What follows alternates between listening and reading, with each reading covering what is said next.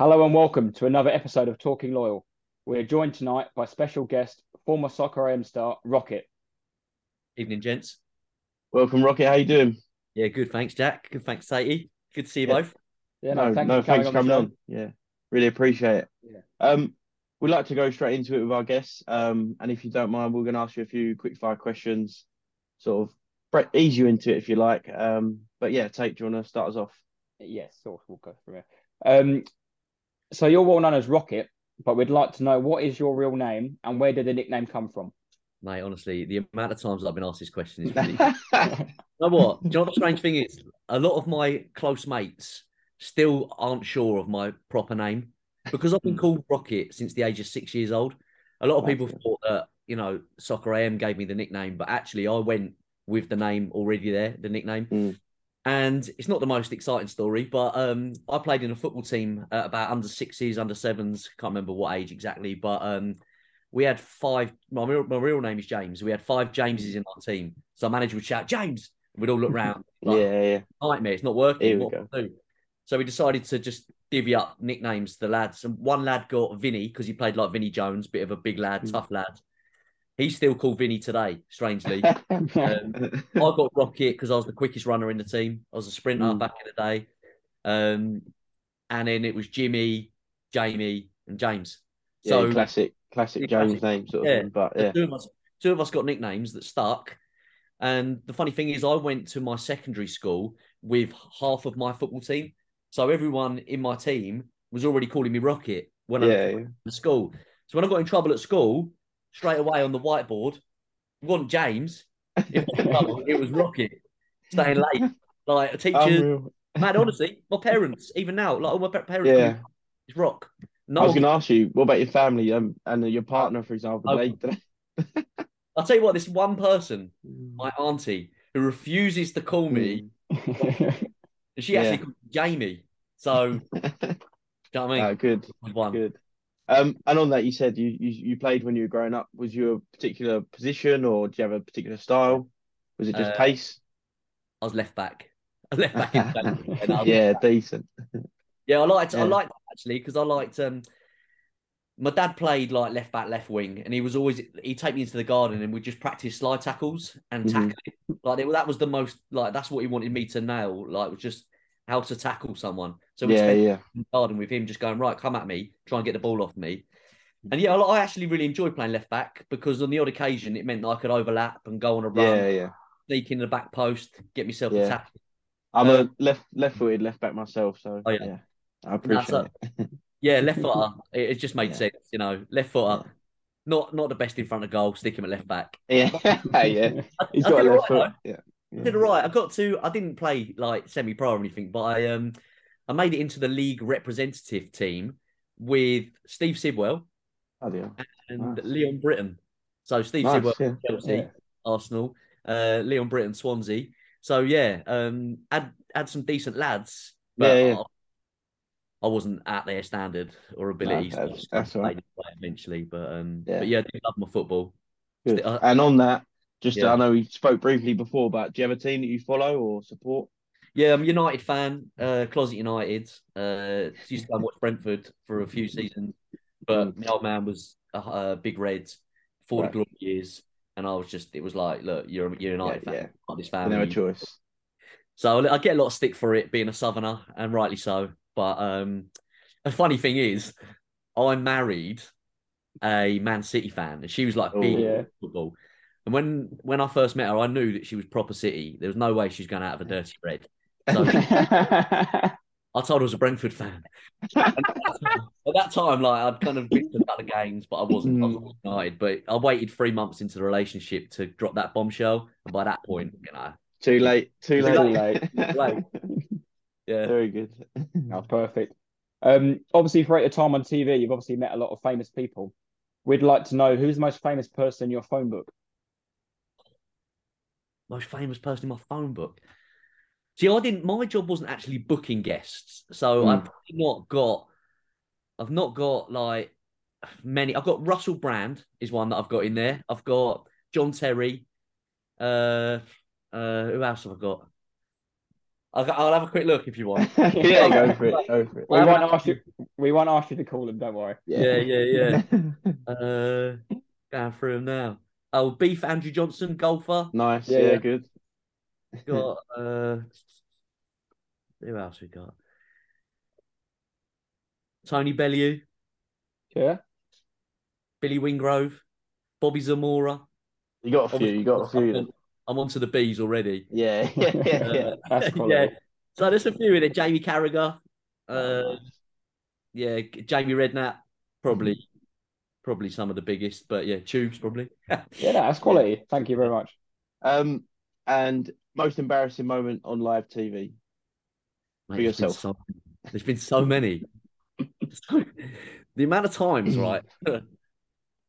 See, I I wasn't an actor, or like I was Yeah, just yeah, yeah. a kid off the street that got Mm. lucky, got an opportunity, got work experience, got in, and and they would make me do some horrendous stuff. Um, like dressing me up as a girl, making me come out as Sonia from EastEnders, trumpet. Oh my god, remember that? That was horrendous.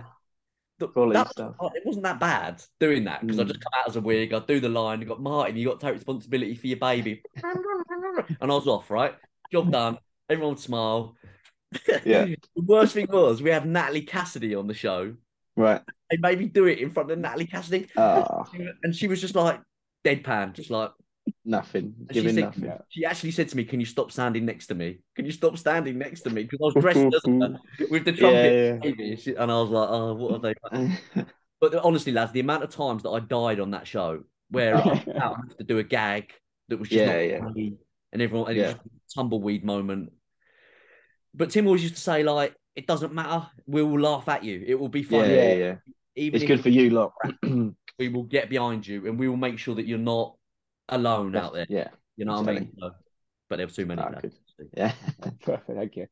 Um, and the final one of the quick fire questions is: You're the dream athlete to interview or work with in in the media, or someone you have never worked with but you'd love to do. Do you know what? I've never met Becks. David Really? Never met him. Yeah. He's the only one really that I've been like, oh, I'd love to meet Becks just because Mm. he's such an icon. Yeah, Uh, of course. And I reckon he would have probably watched Soccer AM at some point growing Yeah. up. So it'd have been interesting to to have a sit down with him. But yeah, um, other sports stars, Ronaldinho. I do a big fan of Ronaldinho. Just I love the way that he's. I love his flair and Mm. that he played with a smile on his face. I like players like that. Andrei Kanchelskis is another player that used to kind of be. I was quite like that when I played. I'd always be like taking the piss out of my position, Yeah, yeah. and a laugh, and wouldn't take it too seriously. I'd, like obviously, I would take it seriously to the point where I want to win tackles, Mm. win, but I'd still kind of have a little a joke and a laugh and Yeah, yeah, of course. I nutmeg them and stuff like that. Get my legs nearly broken, but um, Yeah, yeah. yeah, Ronaldinho and Becks, I reckon, is on that my uh, my two. Perfect. yeah. Nice. Right. So you mentioned there earlier that you um, were just a kid with a bit of work experience that got lucky on Soccer AM. Can you Yeah. tell us a bit how that journey came apart? Did you apply for the role? Did your school give it to you, or Yeah. how did that happen? I was in year 10. I was in year 10 at school, and the school divvied out work placements for all the kids. And I got two weeks in an ice cream van. And I was like, I'm not even into ice creams. Like, I don't, what's, how's that going to benefit me in any way? Mm. So I was like, thanks for that. Mm. but I'm going to um, I'm going to apply for my own. And I drafted a letter with the help of my mum at, at that age because uh, my spelling wasn't the best. Attached a picture of myself, made it a bit colourful, and just said like what shows I was into, a little bit about me, and like what I wanted to do, and sent it out to like ITV, Meridian, Channel Four, Ginger Production, like loads and loads of production companies. And Sky Sports were the only one that came back with an answer and said, look, don't normally accept students under 16. I was 15, but we like you later. Come along, do two weeks in the edit suites. So I did my two weeks watching people edit cricket and tennis. And it Mhm. was quite boring, if I'm honest. And then on the last day, I met Lovejoy, Fenners, Helen, Sheephead, all the Mm. old Soccer AM crew. They were coming up with some new ideas for the new season, and I offered up some ideas. Said, "What about this? What about doing that?" Um, there was one idea that um, they were doing Helen's um, box every week. They were going to dove into Helen's box and pull something out. And I Mm. went, oh, I said, oh, and I was only 15. I went, oh, you could do Helen's big chest. And each week, and Lovejoy was like, oh, yeah, kid's 15 and he's bringing yeah, ideas yeah. to the table. Um, And then he asked if I wanted to work for free during the summer, which I just was like, yeah, I Yeah, love yeah. it. And then that was it, really. I was in, I was in, and I was making teas for the likes of Noel Gallagher and just like proper pinch me moments as a Mm. kid. I'm still at school, and I'm rubbing shoulders with these A-listers and Yeah, yeah. uh, appearing on TV, and yeah, it just snowballed from there, really. Yeah, no, definitely. It's, but like you said, you're you're a young lad who's like you said, making tea, and there's bloody Yeah. the Gallagher brothers or someone Yeah. next to you, like, yeah, man, It's crazy. yeah. Can all on that with Soccer AM you moved into that role. Do you remember your first live show? You might not necessarily been doing a sketch or skit at the time, but was there a moment you like this your first live show? Like, oh, I'm here. This is it. Uh, yeah, there was. I do remember my first live show. It was in a tiny little studio, like it was tiny, Mm. and there had three cameras in there, and the cameras literally had to kind of pivot on like there was no room, so we'd have Yeah, the yeah. sofa on one end, and then over the other side we'd have these lockers that we used to come out and do sketches and stuff. But I was obviously nowhere near that when I first Mm. started. It was just kind of watching how it all like evolved, Mm. and then um, and then after a few weeks, Tim said to me, "Do you want to be on the show?" And I was like, "Oh, I don't know. yeah, do I? I don't know. I don't know. Yeah. Yeah, I'll give it a go. I was absolutely shitting it. And all I had to do, we had Nick Moran on from Lock, Stock, Two Smoking Barrels. And um, it was, Tim used to do a magic trick every week. And this magic Mm. trick was he had a cylinder round his arm, right? And you had a spike, and you, you basically put the spike through the cylinder, and it had a tube inside. So it missed the arm and came out the other side. Mm. And they, they put blood capsule in there. So when it went through, it looked like it was dripping with blood. Anyway, Mm.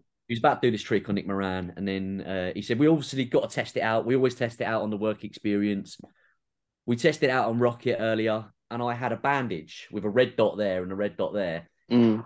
I had to say, please, sir, not again. That was my line. all right, that was it. Anyway, I said it, did it, got a bit of a laugh, not much. Yeah, yeah. and and then they went, oh, we want it, it was good. We want to do it again next week. So they did another magic trick. This time with Noel Gallagher. Funny enough, Yeah, yeah. But they were going to cut off one of his fingers with this guillotine, and then I had to do the same line, please sir, not again, with my finger bandaged up. Uh, And then that was it. And then suddenly I got From- like got given Lobster Boy as a character and came out with the balls dressed as a lobster and I Mm. just lobster, lobster, fish, fish. And then, and then all the roles started to come, and it was like, right, Rocket can do it. Let's get him in this. Let's Yeah. dress that. And I was like, oh, Did you no. feel like you're getting picked on, or was it all part of it? You just Well, there were times where it was dressed up as banter, and I was Yeah, just, yeah, yeah. oh god, they're literally just ridiculing me on the show. But it? after the show, it was all kind of like, I'll stick an arm around you, and you you were part of the Yeah. gang, so you, you kind of took it. Well, I took it. Yeah. But I didn't mind it. I kind of actually learnt to embrace it and welcome it, and because it was Mm. kind of funny. If I was making Yeah. people laugh, then you know, even if it was at my expense, as long as I was brightening someone else's day and giving putting Yeah. a smile on their face, then I, I didn't really take myself too seriously at that age. I like to have a bit of a Mm. joke, so that definitely helped. Yeah, yeah, definitely. Um, so when you finished school, did you then start at Soccer AM full time after you'd done that, and then did you snowball from there and you went your first official role? And so, like you said, your, your bit part things. Yeah, no, I had a couple of jobs prior to actually going to Soccer AM full time. Worked as a uh, a party organizer at a leisure centre. Worked in a bar.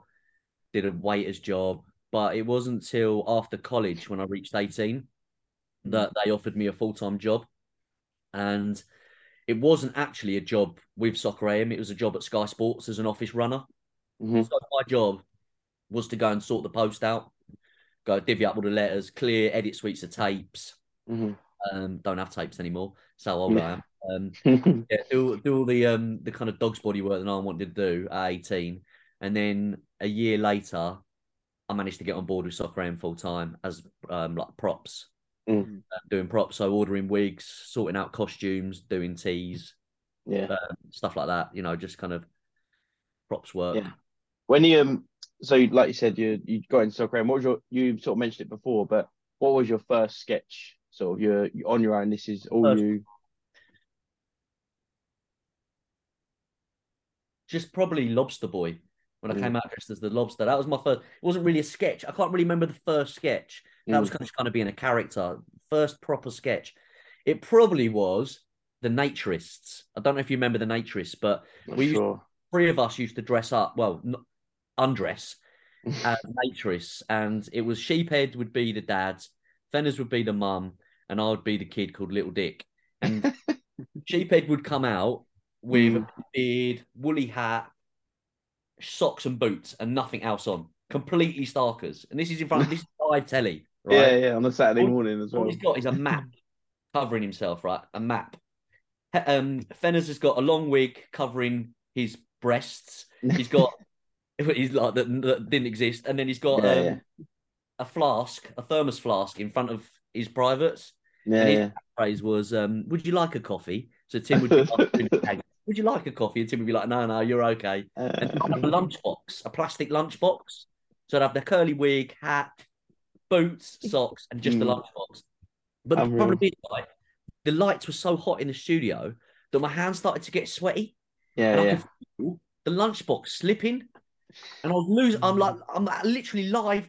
Back then, we had no delay. There wasn't Yeah, like yeah, yeah. delay like there is now. There was no delay. What happened went out live, and my hands are just slipping, and like the lunchbox getting lower and lower. And I can hear him in the gallery going, "Tell Rocket to move his lunchbox up. We can see, like, see the top of his pubes." I was like, oh, "Shit!" So I'm getting the lunch. Honestly, can you imagine trying to do that now? Ah, ah, no chance. Absolutely no unreal, chance. that. And that was my first proper like. That's Yeah. like welcome to soccer Yeah, AM. yeah. like, You're in. You, you've arrived. Yeah. Yeah. Yeah. funny. That's that's quality. Um, over your 19 years in Soccer AM, you're involved in many different segments and sketches, like you've just mentioned a, a couple there. But we'd like to go into a few in a bit more detail, starting off with um, Skill School. Yes. Um, was that your idea? Was that given to you as a thing to go, here's, here's the ball, go play with it? Or how, how did that work? Yeah. No, this was an idea that I'd had for, for like two or three years prior to doing it. Because I am a big fan of freestyle football. I did it Mm. used to do a little bit. Uh, me and my mate we used to just when we when we just had cars but nowhere to go, no money to do anything. We'd used to park up at a street light, put the tunes on, and just do skills, just pass Mm. the ball to each other. So I was quite into freestyle, and I like breakdancing. Back Yeah. in, I like the tunes. I like breakdancing. So I was like, why don't we go to academies? So I pitched this to Tim, but he didn't. thi- He didn't see it. Didn't didn't think it was going to work. So when Tim, I actually got the chance to do it, and it was just a case of getting two lads from academies to battle it out over three Mm. rounds. Best skill wins. Um, and yeah, and my the producer that took over went, "Go on, give it a go, go and do it, and if we like Yeah. it." And then um, it. The first um, did the first one, delivered it, and it, it made the show for about four years. I think it ran. Managed to Yeah. get uh, Raheem- on that though, yeah, you had about to go on, go for it. Yeah, you had some good Yeah. players that now Yeah. fabulous careers, didn't you? Well, Jordan Henderson is probably the most famous one, but yeah, Yeah. Hendo, Raheem Sterling. Um, there was uh, who else was there? Was that the uh, Danny Ings one always surfaces Danny as well? Ings. Yeah, Danny Ings always comes up. Yeah, Danny Ings. Um, uh, I forget. There was there was about five Mm. or six of them, but um, Did you think was at any point at a time as well? You'd go into a, a group of lads and they'd be starting off and you'd filming it, be like, "Oh, you're actually not that good, mate. You have to so have to give it a rest." Yeah, It was really hard actually to make it yeah, good telly because I would rock up and all the lads would be buzzing. Like I'd go Mm. into the changing rooms and they'd be like, "Oh my god, fucking hell, skills school, rocking yeah, team." yeah, All right, lads, who's got the skills then? yeah. They'd all be pointing to like because the boys knew who had who Mm. had it in their locker, but they weren't always the most confident at coming forward and saying, "I've got a bit." So I would say, "Who's got the skills?" And then this lad go, "I'll do it, I'll do it," and I'd be like, "Is he?" Like I'd be like to the Yeah, teammates, yeah, yeah. decent. Because the amount of times that we would start filming, bearing in mind, I got given like a 45 minute window to film this, if that, Mm. sometimes half an hour, because they were still wanting to train with the lads. Yeah, of course. Yeah, So they'd get him in early, they'd give me 35, 40 minutes max.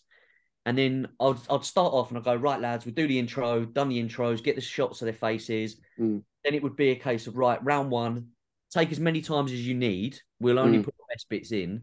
And then it was like, it was quite obvious early on if one of the Mm. kids couldn't do it. yeah, struggling. And then I had a really awkward, comp- I had to make a call. So I'd be like, Danny, for example, Yeah, I don't know if you can do this, mate. Like, your head's gone completely. give him a, I'd give him a couple of goes, and then I'd Mm. go, lads, who's the best? And they yeah, would, yeah, yeah. this lad, this lad. And I'd, Yeah. and I'd have to reshoot the whole intro again. Oh, It was horrendous, but I Mm. had to do it to make sure I got the best skills possible. Yeah, of course. Yeah, I'll be hopeless at it. So yeah, no, definitely. But um, but the amount of times that they would come up to me and go, Rocky, we've got this great celebration idea where you know, matey rolls the ball and we all fall down like bowling pins. Yeah, yeah. yeah, that's great. Those ideas are good, but you need the skills to back them up. Mm. If you can't do the basics, it's Mm. very difficult to do an around the world and then do a bowling celebration. Yeah, yeah, I yeah. had to ban three tricks from skill school. I had to ban um, catch the ball on the back of your neck and take your shirt off because Yeah. everyone was doing it. yeah, yeah, yeah. Um, I had to limit the amount of around the worlds because it was just like all I was seeing was around the worlds, and and there was another one as well, um, but I can't remember what it was. I think it was um, what was it? Can't remember. As in, as in, yeah, it's interesting that they you even have to do that, like put little rules in and stuff. You just, like for that. us that see it, you just like oh, rock up and this, yeah doing a, doing the skills and that. But yeah, there's Well, a lot often- more to it. often I would look at the lad's skills and what they could do comfortably. Say if a lad could balance the ball on his head, right, Mm. and he's balanced it on his head, but the lad last week could balance the ball on his head. Yeah. So then I'm thinking, right, this lad can just got the skill. How do we make it different? So I'd, I'd tell one of the kids to go and get a chair. So he'd run and get a chair, and then I'd get him to balance the ball on his head, stand on the chair, fold his arms, and then fall back Mm. into the crowd. So stuff like Yeah, that. I'd engineer Yeah. and think of new ways of doing tricks Same stuff. a hundred times. Yeah, Yeah. but I love doing skill school. It's great fun, great tune as well. yeah, it was was. Yeah. was that your choice? Yeah, I had it on my Yeah. phone, and I knew that I, I knew it was perfect for it because it was like diddly shy effect. Yeah, it was good. Ooh, ooh, ooh, ooh, just built. Yeah, And yeah, it was. It, it worked well, didn't it? Yeah, The whole kind of throwing the ball and that, like that. yeah, that yeah. worked That's well. what I remember. Yeah, the classic rocket, like throwing the ball and they Yeah. just stand there. Well, Yeah. good skills, good stuff, mate. I enjoyed that. It was fun. um, yeah, go on, take. You got anything else to add on the Uh, skills? no, that was it. Um, apart from we um noticed that you can always spin the ball on the top of your finger at the beginning of it. Yeah. Is that little party party trick of yours you've got? Yeah, little do you know talent you've what? Lovejoy used to do it actually um, before a show, and I always, I always remember looking at him thinking, "That's so cool. It's such a cool thing to be able to do. It's just so nonchalant when you can, when you get it, it just looks Mm. cool." Mm. So I had a little um like this rubber United football that I just used to knock around the house, and I used to just pick it up and practice and practice and practice. But I spin it differently to other people. Most people spin it like that, do it Mm. outwards, whereas I can't do that. I have to push it up to get the to get the power. But um, yeah, it was something that I picked up over about a six week period, or just and then I thought. But the thing is, I made life hard for myself because when I went to like Stoke, for example, and it was just it was pissing it down with rain. Mm. I'm out there in my stupid little tie and shirt, and I'm and I'm I've got the lads. I've done the intro. Then I've got to do Steve, yeah, Terry. Welcome to Skill School. You know the rules. Mm. Three rounds, best skill wins. Let's get the lesson on. Down. But the problem is when it's wet, it's so hard to spin a ball. When it's yeah, just there's no like I can't get any I can't get any fra- friction on it. yeah, yeah. It's just spinning out of my hand. And then all the boys are like, "Come on, Rocket, come on!" like, like chirping up, and I'm like, Yeah, yeah. come on, But I couldn't not do it. I had to kind of Yeah. make sure I did it on every one. Um, yeah, brilliant. You want to see a bit? I know you love. You probably want to see. If a you've bit. got, if you've got, that would be brilliant. But go yeah, for it. go. Go for it. I don't. You know, I'm not tough, but um, I do like. It. oh, Look at that.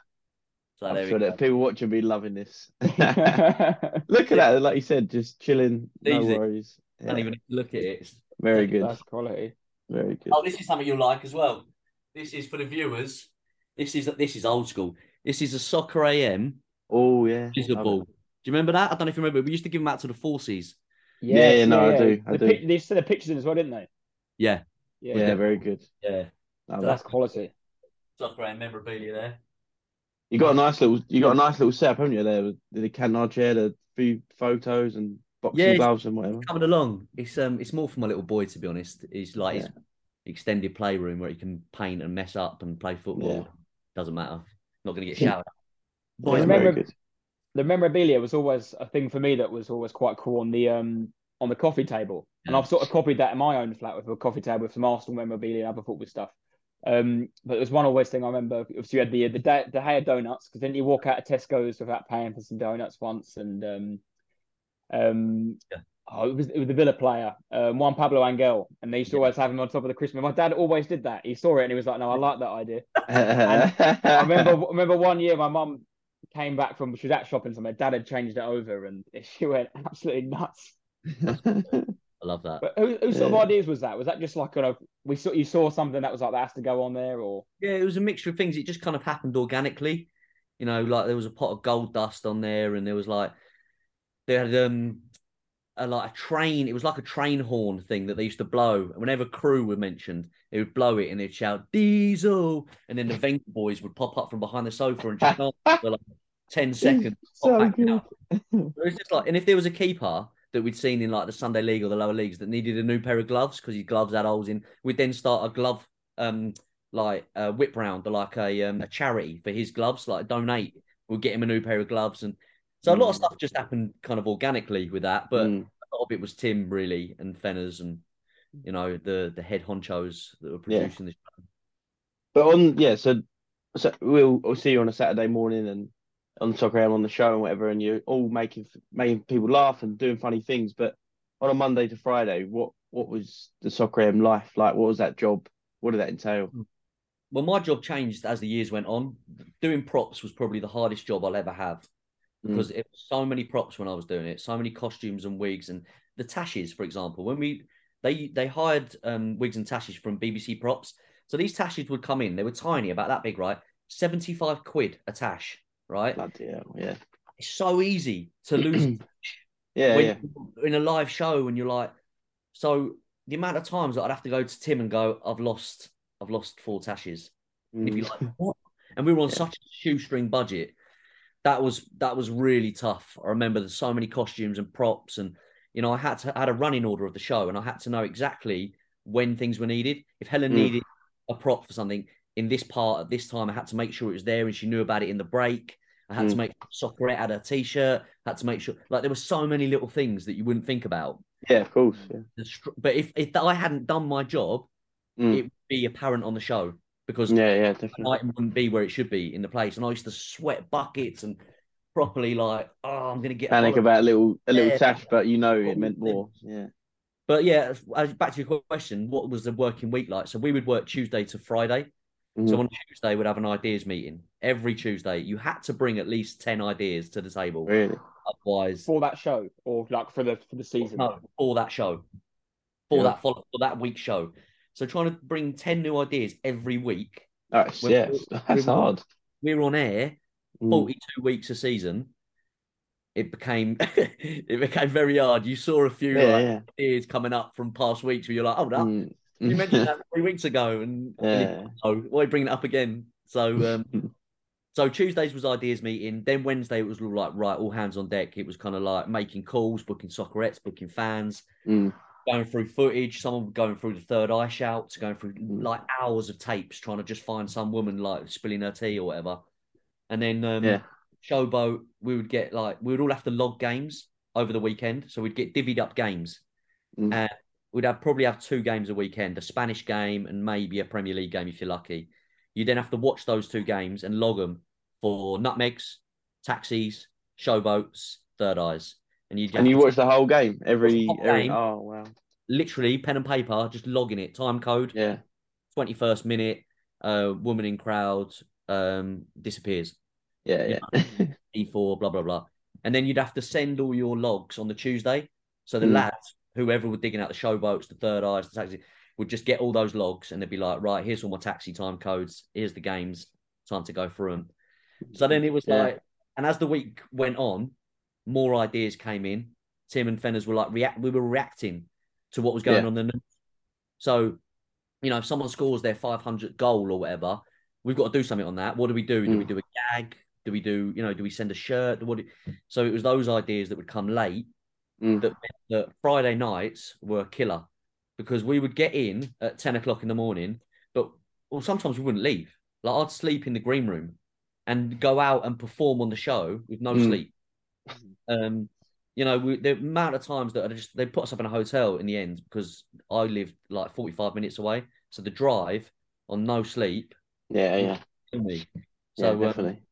But yeah, so month Tuesday to Friday, and then Saturday show day. So we was all in at like back in the early days. We was all in at five in the morning. Yeah. When I first started, it was a four-hour show. Yeah, I was gonna say it was it was a lot longer, wasn't it? And obviously over the years it's it's gone down and down. A long, long time to be live on telly. Yeah, yeah, yeah. Um, but then as the years rolled on, it got cut down and down and down. And yeah, it was um, it was graft, hard graft. Mm. 'Cause people Go, oh, you do Soccer AM Saturday. What else do you do? Yeah, yeah. I'm part of the production team. Like we're Yeah, not. yeah. I'm not just going. That's what I yeah, that's what I always, always think as well. That you yes, you're you're rocket and you you Yeah. famous through the show and you've done your little bits and that were brilliant. But like you said, you were part of the production. You are Mon like Monday, Friday, or Tuesday to Friday, you are working your nuts off probably trying to get it sorted. Yeah, Yeah. it was. a There was a, there were a few moments where I had a bit of a wobble, and remember saying to mum and dad, "I don't know if I can do this anymore." Mm. Like it's really starting to take its toll. There Mm. weren't many people in that team that lasted because of the high intensity, the workload, what was expected. It was more of a lifestyle than it was a job. It was like you are Mm. part of the team. Mm. If we need you, we need you, kind of Yeah. thing. Um, which actually, uh, what so what ended up happening is I ended up losing a lot of my mates at the time because every Friday I was working and all the boys would go Mm. out Friday night. So what happened was they'd stop calling, stop texting. yeah. when I was working. I was Mm. like, my mates were at university and they were having these crazy parties, loads of girls and booze, and and they're sending me videos, and I'm in an edit suite cutting Yeah. best League Two goals. you watched hours of footage you don't even want to look at. What am I doing? Like these lot are living their best life, and I'm here editing till three in the morning the best goals from League Two. But- yeah. But you know, I knew that eventually it would pay off, or I was hoping, Mm. I was hoping it would pay off. All this Mm. work, graft, and, and I was learning so much. There's no experience like learning like hands-on experience, being in the actual environment, seeing how people do it, how you Mm. generate ideas, um, and that put me in good stead for like the jobs that I've had um Yeah. prior to that. After that, Go on, even. yeah. No, perfect. Yeah. Another one of your sketches I'd or um, gimmicks I like to talk about, about was the um, the hairy strikers. That's one of my personal favourites. Andy Andy Carroll and you played Marouane Fellaini. yeah, Um, that was fantastic. I even remember when he signed for Man United, I was like, is he going to carry on doing this? But it was Yeah. just made it even better, didn't it? Yeah. change shirts. Still, How many- yeah. You said the um the Tashers cost seventy five pound. How much do the wigs cost? Do you lose any of them? Well, back, I mean, the times, the producers changed, times changed. They, we weren't getting our props from BBC Wigs anymore. the budget Yeah. like shrunk, Yeah, and yeah. um, it was like a twelve quid wig, I think, from like charities. I'm like, um, Yeah. fancy shop. Um, so yeah, the wigs and that back then doing Fellaini and that weren't weren't a lot, but um, it was so odd because obviously he's Belgium. I can't do that. I can't do an accent. I'm not good at accents. They No. did a feature on it about rocket shit accents. So there was no way I could carry it off every week. And we'd No. done it deck like a few seasons before we decided to change the Harry Yeah. Styles. And we were both Geordies, and we kind of mm. we can't we couldn't do those either, if I'm honest. No. But I just felt more confident just going, how we loads Yeah, of yeah. just being like, But it, What? that, no people knew what was going on. But like you said, a Belgian a Belgian accent is a pretty, Yeah. pretty tough one. So. it's too too hard. So um, they were just like, "Fuck it, just make him Geordie." Yeah. Every that- we we just get that made it even better, though, didn't it? 'Cause Yeah. it was so it was so stupid. That made it so funny. That was why it was good. Mm. yeah. It was um, although it wasn't funny every week. I do remember. Mm. Do you know what it was? Right, I had to. I, was, I had such a busy week, but also with all of the work that I had going on, my responsibilities were to write the Hairy Striker sketches. So I Mm. had to. I had to think about what we had to find the gags, and each week, right. Bear in mind that I've got. I've got to do a gag. Oh no, we, we would set the guests up for the punchline of a joke. Mm. So Mm. I've got to find at least two jokes every week and an opening gag. So three gags I've got to find every week that Yeah, are yeah. or make them funny. A lot of the times they weren't funny, but a lot of times I'd be like writing a script before we going out live on air, just trying Yeah. to get a gag in or Something, yeah. just something, and then we'd go out. some some weeks it was brilliant, and I really kind of felt the audience in get like a lot of the crowd were laughing, and I was like, oh, we this is going well. This is going. Some weeks I was just like, oh, just swallow me up. This not- really? we wouldn't have the right audience in, or Mm. I'm the audience. It weren't the audience fault. It was the material that we were using wasn't funny. Yeah. And it was Yeah. horrendous. But um, the worst thing was is that I used to be in charge of the social media at that point, so I would sit, I'd have the window to Twitter, so I'd be going through, and if we'd had a good one, it was great because they'd be like, "Oh, Hairy Striker's brilliant this week," Mm. sure about his accent, whatever, and it was all positive. And then when we'd had shit week, I'm, I'm reading be- Abuse. just brutal. Uh, oh no, what am I doing? It? What are we doing? uh, but again, though, it's like you said earlier, like you're just a, you are essentially, you're not an actor, you're not a presenter, you, you're a regular guy that's worked hard to get to that point, and you're being yeah, thrown out into this. It's I like, know. oh, yeah. being ridiculed and just kind yeah, of dance monkey, and it's just like, yeah, hey, yeah, uh, bad, bad. Did you ever Talk meet about- Fellaini? Yeah, go on. What's that? Did you ever meet Fellaini? Yes, I did meet Fellaini when he was at Everton. I went and did a sit down interview with him. And it was when we were doing what I was doing at that time, funny enough, is that every time he scored, we had the footage, obviously, of Yeah. him scoring. Yeah, yeah. Whenever we did the goal wraps, for example, so when we showed the Premier League goals, we'd go like we'd always end with Fellaini's goal if he'd scored. But show the actual goal from the game, and then we'd cut in me in the same outfit doing the Running celebration, about. running around like Yeah. and um, when I went and met him, he went, "Hey, you! I know you." Yeah. He, was Yeah. he goes. He said he, was, he enjoyed it. He said it was funny. So yeah, Oh, that's was- quality, though, isn't it? but, yeah, Yeah. Well, on the you mentioned briefly about d- dancing. Obviously, you can't can't have a conversation with you without mentioning the dance offs and and your incredible record at the dance offs. Mate, crazy, isn't it? I don't know. I've robbed some of those. I got lucky. I cheated my Mm. way to a couple of those victories. Um, thing is, it was so hard to dance off because no one enjoyed doing it. It was one of those things that Lovejoy invented early on, and it was kind of like Mm. the humour came with making these middle-aged men dance that don't want to dance, that would never dance on a night out.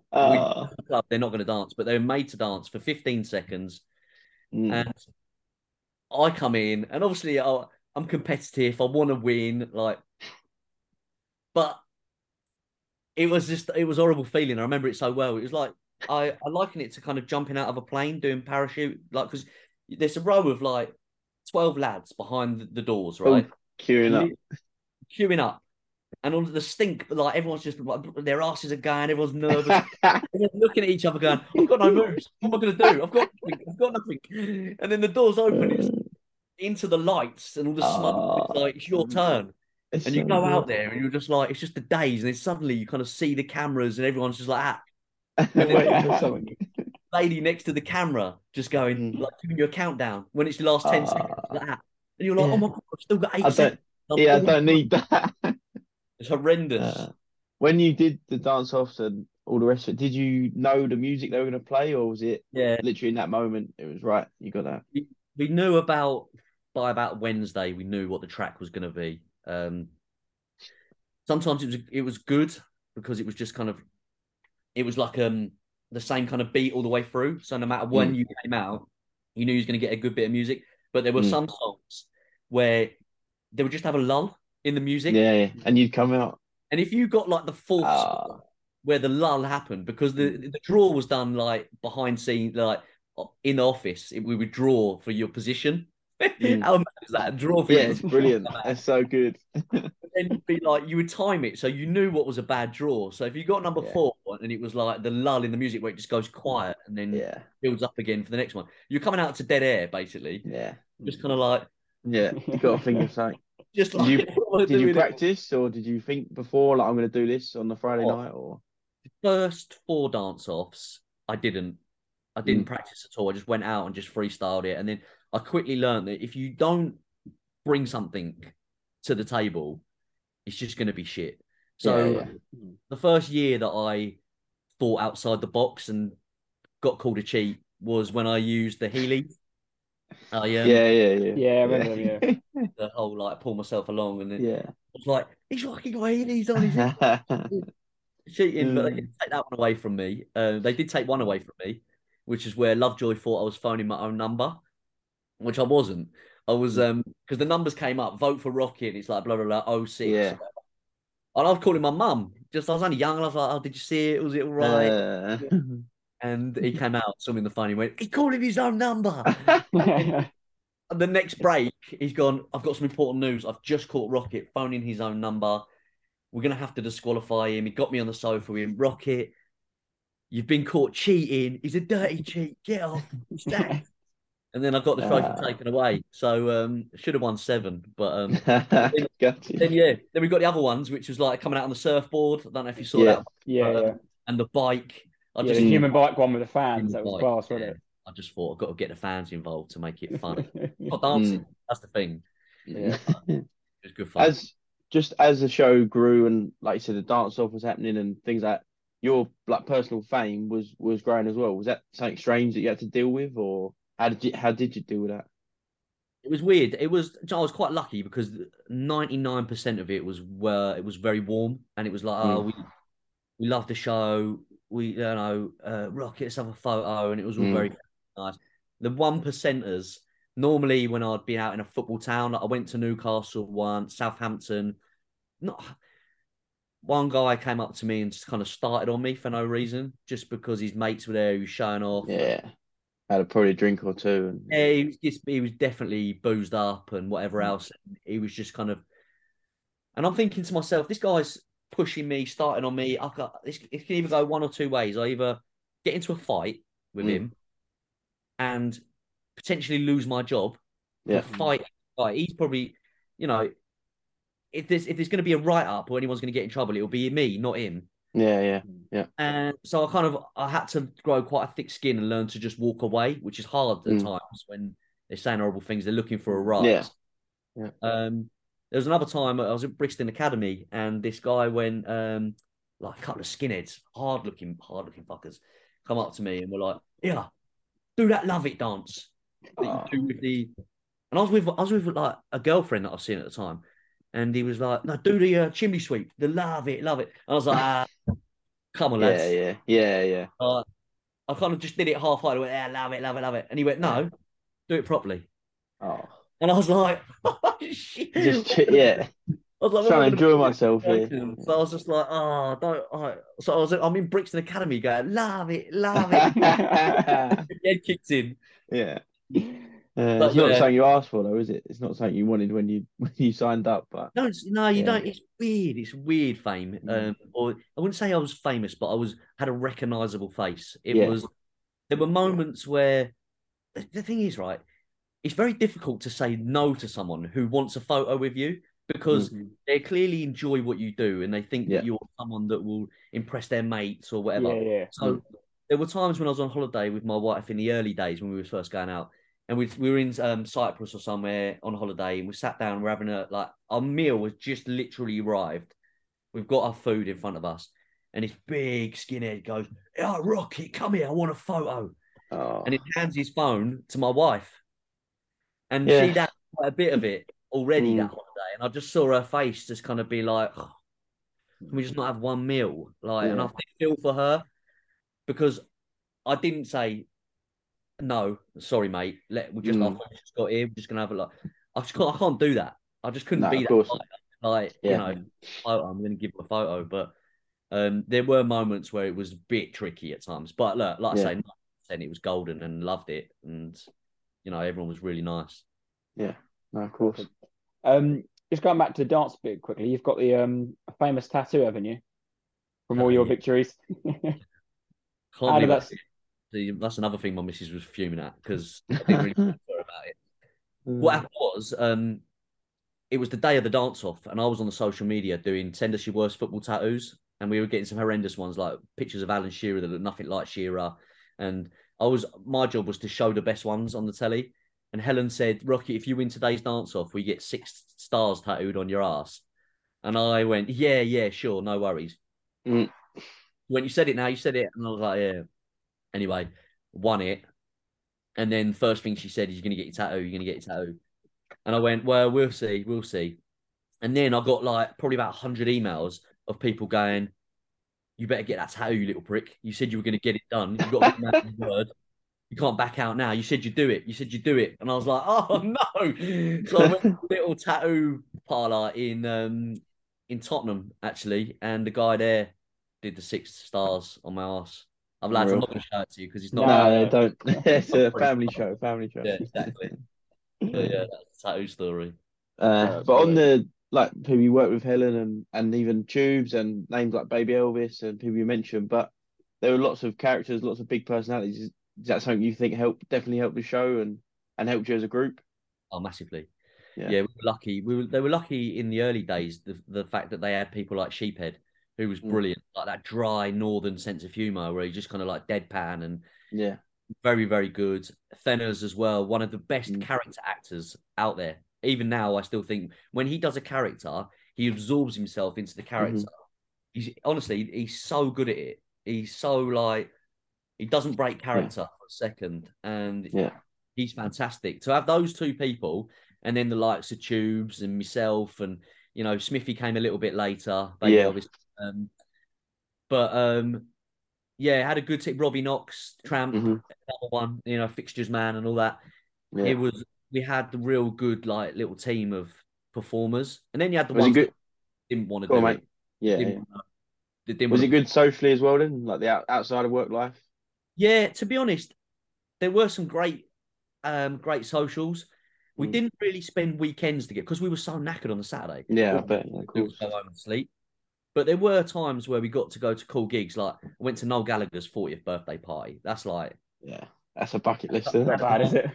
I had a dance off with David Walliams. Had a wee next to a wee next to um, Paul Weller and Liam Gallagher, and I'm in the middle, just like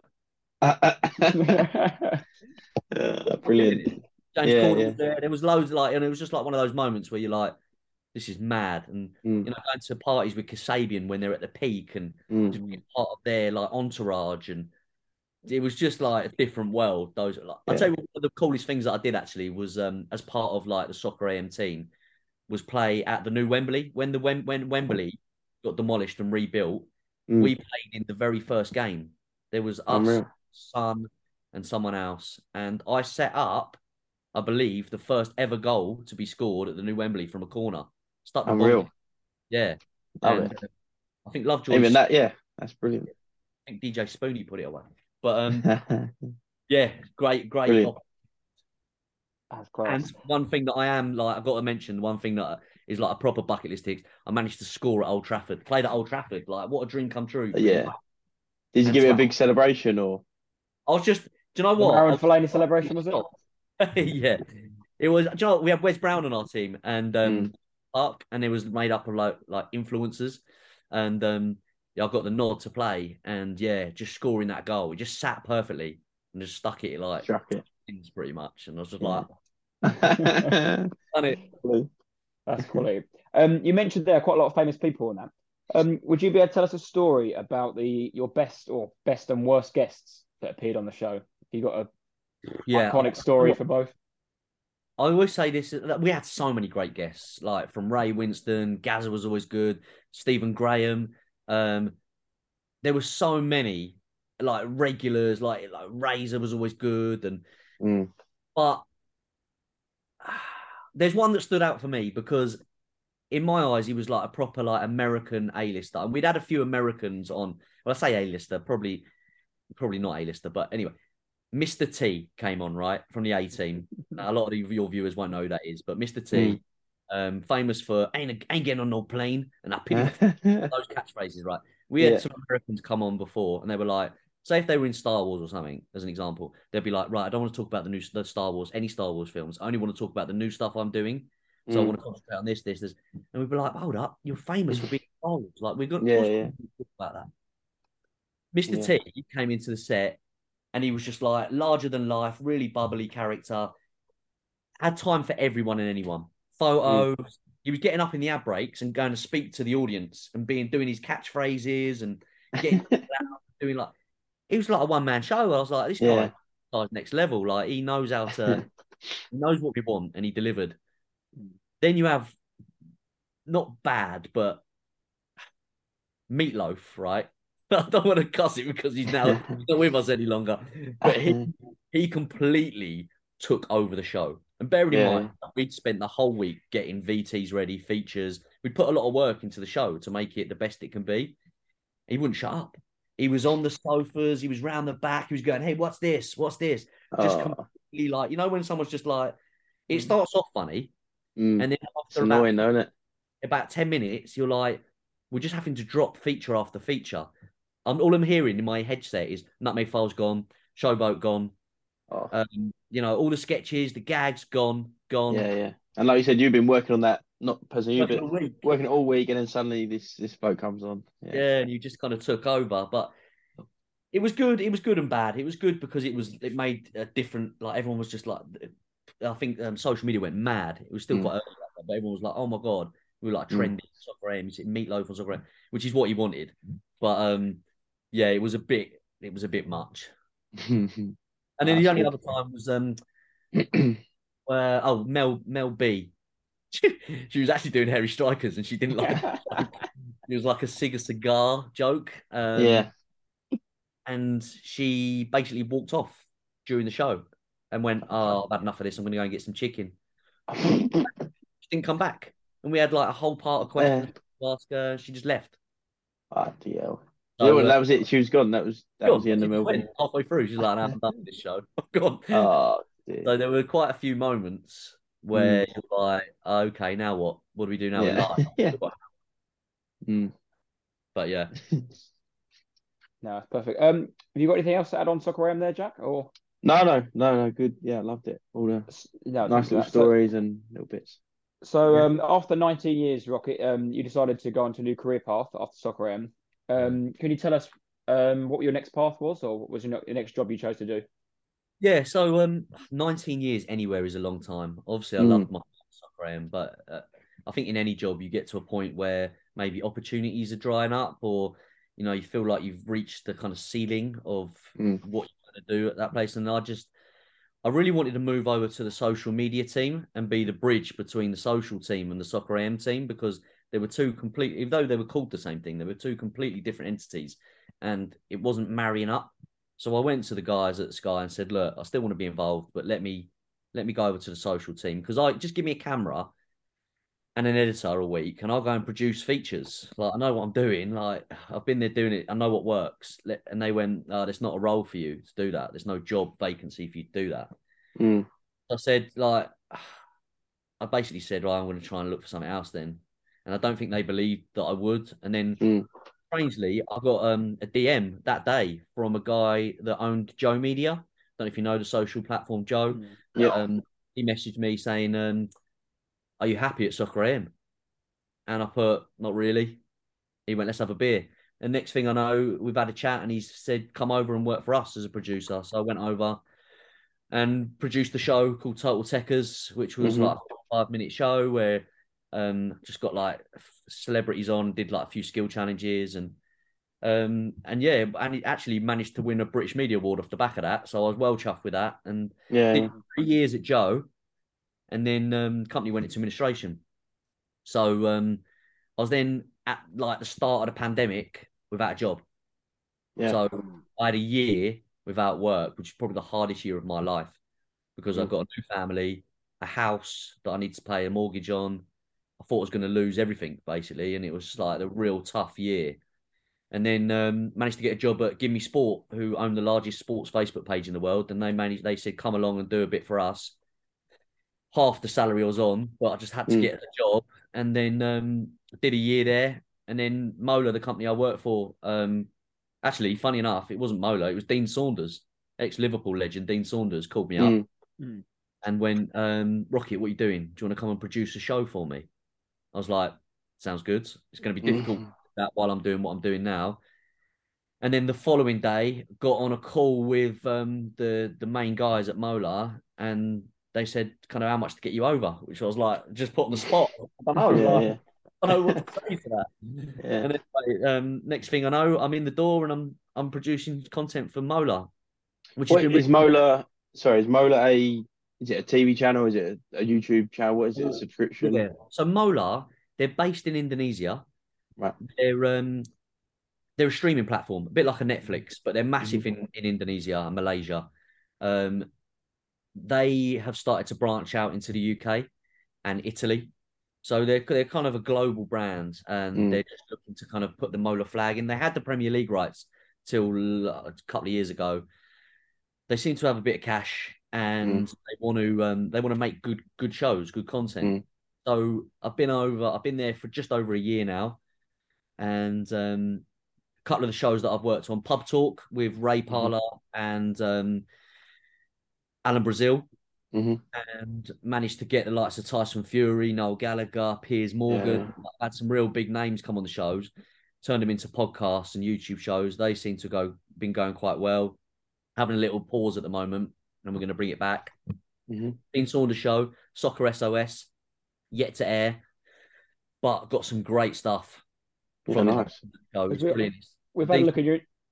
Sorry, we've had a look at your Instagram as well. We've seen you been doing some stuff with MM, MMA as well. Yeah, that- so that's what I'm currently doing. I'm currently working on an MMA um, fight academy. So the Dean Mhm. Saunders show is about um, getting struggling Sunday league pub teams who are like bottom of the league, about to get relegated. Dean has a week to turn them around. So we have two training sessions, takes them out for a curry, chats to the lads, gets into like why they play for the team, like a bit of mental health, but mainly just having a bit of fun. Yeah, yeah. 26 minute show and it's jam packed full of funny bits. And you watch them, we watch the game on the Sunday, watch them lose, and then two training sessions, a night out, and then the final game on the Sunday where they must win. It's a must win. you know, they've lost like 20 games in a row and then it's yeah, this game. So it's that's a really good show. And then yeah, MMA Fight Academy, which I'm working on currently. Uh, it's based in San Diego, so I'm going back out next week uh, for two weeks. Went out for three weeks. Paddy, Paddy the Baddy's over there. Mhm. We've got Cage Warriors. So we've teamed up with Cage Warriors, who are like a feeder to the UFC. And what they're doing is they're they're scouting the best fighters from Italy, Indonesia. Like we did tryouts in Bali, so I went over to Bali for a week. So bad, is it? fighters, oh mate, it was unbelievable. Saw all these Mhm. fighters doing the tryouts, and then they kind of handpicked their favourite six. Did tryouts, European tryouts in London. Invited the Italians over and the, some of the English boys, and out of that they picked twelve. So they ended up with like twenty odd lads, and they're going through a three month extensive training camp where they're learning from the best, learning from Paddy, learning from these great coaches Mm. really being put through their paces. They're getting paid to be out there. And then at the end of the three months, they all get a fight. And if they win the fight, they get a pro MMA contract with Cage Warriors and a share of $50,000. Yeah, very good. So it's, it's quality. It's really heating up at the moment. We, you know, Mm. as I there, it'd be like the final two weeks before their fights. And we've got some real quality fighters there, like some real hungry lads. Do you Um, fancy it in the in the ring or?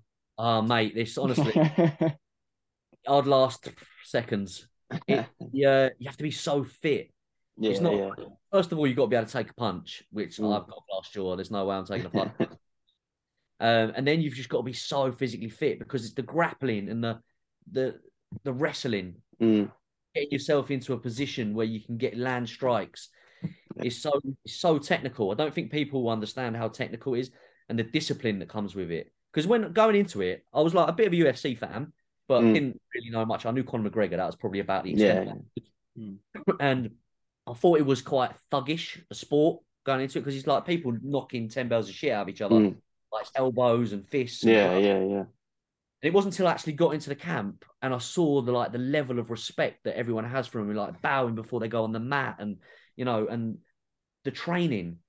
These lads are properly going at it, kicking like kicking each other, and then Mm. the timer goes, they're like shaking hands, and Yeah. like, how do you keep your head? Yeah. How can you do that? Yeah. But honestly, there are and now I watch it and I see fights where like matey's been knocked out, and they'll stop straight away, and they'll make they'll put their arm around you. You're right. You're right. Like it's like obviously there are some that don't, but it's fascinating sport um, because it can be over in seconds. Yeah. Uh, yeah. So it's, it's like I've learned a lot doing this show. So that's that's Yeah. what I love about this job, right? As long as I'm learning and doing and like evolving and adding like feathers to a cap where I can kind Mhm. of just better myself as a producer, then I'm Mm. happy. All the times that I'm stagnant or feel like I'm standing still or even regressing, going backwards, that's when my mental health starts to take a bit of a knock. Mm. That's what I had the last couple of years at Soccer AM. I felt like I wasn't progressing. I'd gone backwards. You know, I wasn't like being challenged. It was kind of just going back to doing the basics. And that's when I start to kind of get down. Like Yeah, now, yeah. I've got a buzz because we're producing great content. We've got like I'm in and amongst it, and I'm I'm kind of I'm learning how to put together a reality TV show, which I've never done. So it's all a massive learning curve for me, and Mm-hmm. Yeah. yeah, hopefully I can continue learning and you know, doing cool things. Yeah, you got. I mean, it sounds like you've got a lot going on. Sorry, Tate, but yeah, do you do you think you're like, from the old old days and like you said, you the Gallagher brothers and whatever else you've. Do you think you could work with people you've you've had in the past, or you've got plans to meet Yeah, people well- and do things? the good thing about being around those guys at a young Mm. age that when they do come on the likes of pub talk where Mm. I'm producer straight away they're like ah fucking hell didn't realize you were doing this rocket Yeah, yeah, and straight away they're at ease they're like Mm. oh I- I'm in like not good hands but they're they're familiar it's a familiar setting they know Mhm. that I'm not going to stitch them up they know that I'm going to make them look as good as I possibly can and straight and I think that enables us to get a lot more at their like their guard comes down Mhm. you know, Yeah. Vinnie Yeah. Jones, example, right? I've met Vinnie num- numerous occasions, and he's always always have a bit of a laugh. And he came on to talk about the passing of his wife, and honestly, fucking hell, there wasn't a dry eye in the house. Like Yeah, everyone yeah. in the gallery was just bawling because it's so sad. Mm. And I feel like we have minimal people in the studio. We just have Alan and Ray. I'm in both their ears, kind of giving them follow up questions, trying to make Mhm. sure they stick to some kind of script. And yeah, I think like Vinnie really opened up in that interview because he he felt like he was amongst mates and friends, and it was like where no one's gonna like ridicule him or try and trip him up, or it was kind of like he just poured his heart out, and we were like, oh. like this is one Yeah. of the hardest guys in football, Vinnie fucking Jones, like movie star, and he's coming in and he's being so open and honest about his feelings. It was a real breath of fresh air for yeah, everyone. and then you forget that you're actually creating a, a TV program or it's going out on the Yeah. internet. It's yeah, yeah, we're filming. It's like you're so like, wow, in the moment, I guess. Yeah. yeah, you just kind of like bloody hell, this is real powerful stuff. So yeah, that was um I definitely feel like it helped kind of being around these and also it helped me in how I speak to them as well. You know, if if I hadn't had that upbringing on Soccer AM where I was surrounded by, by A-listers, I'd Mm. probably been a lot more nervous when going through questions with people like Noel Gallagher because he's so iconic and such a legend and I'm a big fan of his music. If I hadn't have met him prior, I'd have probably been a bit like, uh, is this okay? Is this okay? Whereas I felt like I was just chatting to a mate, going, right, Mhm. no, this is this cool? You happy with this? Like, it was just a lot more chilled. Yeah. Um. So That's good.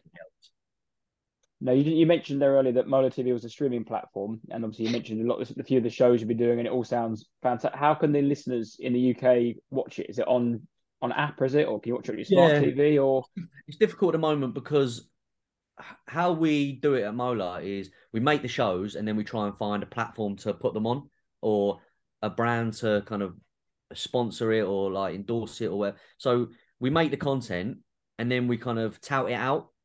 So the pub talks went on YouTube because we were still trying to work out a strategy and they all sat on YouTube, got big numbers, and they've Mm. kind of been, they've been brought down for now because we want to see if we can get someone else to take them on.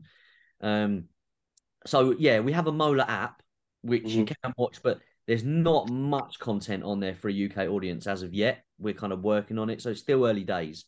But Mhm. eventually, you know, we'll have Soccer SOS on there. We'll have the MMA Fight Academy on there. At the moment, mm-hmm. the MMA Fight Academy is very much social based, and we are going to have episodes that sit on the Mola platform. So if you are interested in watching the full eps, I would suggest downloading the Mola app, creating a login. It's free. Yeah. It's free to do in the UK. It costs money in Indonesia, and I think it might be in Italy, but at the moment it's free. So yeah, definitely mm-hmm. sign up, have a look at Mola, and then there's good content coming. perfect. Love it. Um, is there anything else you wanted to add, add to that, Jack? Or No, no, all good. Yeah, sounds very good, and no, I'm all I'm happy, mate. Yeah, no, loved it. that's perfect. I think we've Uh, So third episode, lads, how did that how did that compare? Was it all right? that's been Brilliant. fantastic. Yeah. Yeah, brilliant. Loved it. Yeah, been good. So um, we had one final question, Rocket. Go. Um, I don't know if you've um had any talk behind the scenes about uh, one final appearance on Soccer AM, but um for the final show. But did you think you'll return for one last dance off? I don't think they'll do it. Honestly, I honestly don't think they'll do it. Um, would would people want it? I feel like some of those sometimes those things are better left in the memory. Yeah. Yeah, they You know what I mean? Very Like, true. Just be when you try to recreate stuff, it, it's it's it's very easy to go. Well, that did, that fell a bit flat, didn't it? I didn't really work. What's funny is I remember everyone has rose tinted glasses when they remember soccer AM. For a lot of it was a bit like a bit naff in places. Mm. Like, but, people remember it for the good bits. Mm. So Yeah. sometimes You I- remember, yeah, exactly. You remember your dance off, your whatever moments happen. You don't remember the three hours after it or before it, whatever. Yeah. No, no, it's um, yeah, it's I don't know. I think it's best left. I don't think uh, the thing is, there's so much changed over the years with Soccer AM as well. Like you had your Lovejoy era with Mm. Helen Benners and Sheephead and Robbie and Tubes and me, and then it- then it changed. Then it was like it was like the Rushton, Max Rushton, Helen Chamberlain era, where it was a bit more wacky, a bit more childish, um, which I didn't want, but it was kind of like I, I was I was in or I was out, so I kind of went along with it. And then it kind of changed again when Fenners took over, and it became a lot more about the music and a bit Mm. more old school soccer AM in a way, um, Mm. more about the guests and like and the drills and the things that Bullard did, and so you got three very completely different shows. Yeah. It's very difficult to merge those three for a final show, if you know what I mean. Like I don't, I can't see it happening. But Yeah. um, I will be. I'll definitely be watching the last show though. If if it is, Yeah, of course. Yeah. Not, not been 100 percent confirmed that it's definitely going to No. be. Last. Mm. If it is, yeah. I mean, what a journey! 20, 28 years, twenty nine years. Yeah. Of doing, like, Yeah. that long, Yeah. long time. It's a good effort. It's a very good effort. Yeah. So Yeah, um, we- not looking likely to get a seventh star then. I tattooed. definitely not. Definitely not. Uh, I'm married with kids now. Do you know what I mean? Yeah, back- Yeah. yeah. Man, I started when I was Yeah. 15. It's all right busting those moves out when you're 19. You know, I- there's one where I Yeah. jumped through my leg. Like I had to hold on to one leg, jump through it the other, doing like pulling myself up by the back of my shirt and spinning. Yeah, those days are gone, lads. yeah. No, that's fantastic. Right. Um, no, thank you very much for coming on the show. The listeners will absolutely enjoy that. Love to. Yeah, they'll love it. Do that. Absolutely. love it. Um, we'll drop all your socials down below. But if you just wanted to say them out loud for the for listeners that are listening, then, then we can we'll, we'll tag you in all the content and whatever. Yeah, I'll let you boys do Yeah, that. okay. Yeah, Yeah, so everyone can can follow you down below and and whatnot. Um, no, that'd be fantastic. Anything else, Jack? No, perfect. No. Loved it. Thanks for coming on again. Yeah. And I'm sure everyone listening and watching, I'm sure they've absolutely loved it as well. So yeah, appreciate it. Keep up Absolute pleasure. Rocket. Nice one, Cheers. Thank mate. you. Thank you very Thank much. you.